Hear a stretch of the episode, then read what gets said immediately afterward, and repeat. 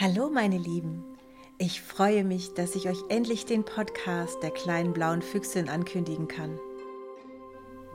Die Idee zu der Geschichte der kleinen blauen Füchsin entstand vor einigen Jahren, als mein Sohn noch im Kindergartenalter war.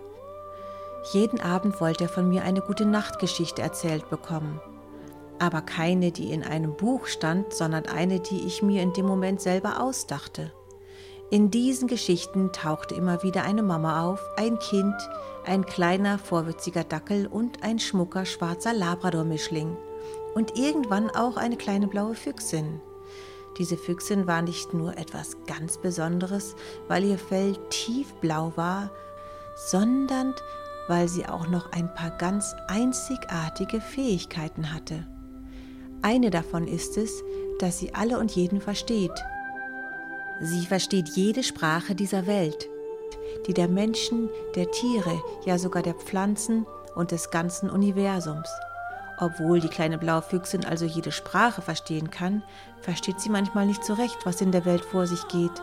Genauso wie ein kleiner Junge namens Henry, der nach und nach ihr bester Freund wird. Zusammen finden die beiden heraus, was Freundschaft eigentlich bedeutet und was Familie ist. Sie lernen den guten Teamgeist kennen und entdecken Spuren anderer Kulturen und Länder im Alltag. Außerdem wird ihnen bewusst, was ihre geheimsten Wünsche sind.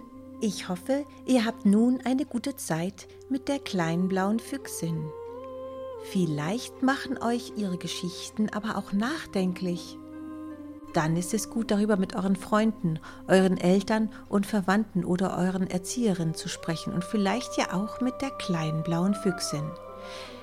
In den Show Notes könnt ihr ihre E-Mail-Adresse finden und ihr so erzählen, was ihr über ihre Geschichte denkt.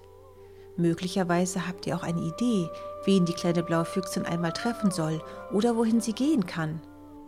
Dann schreibt mir doch gerne eine Nachricht. Und mal schauen, Vielleicht kommt eure Idee dann in der nächsten Geschichte vor. Nicht zu vergessen, dieser Podcast entstand mit der freundlichen Unterstützung der Corona-Künstlerförderung des Landes Brandenburg.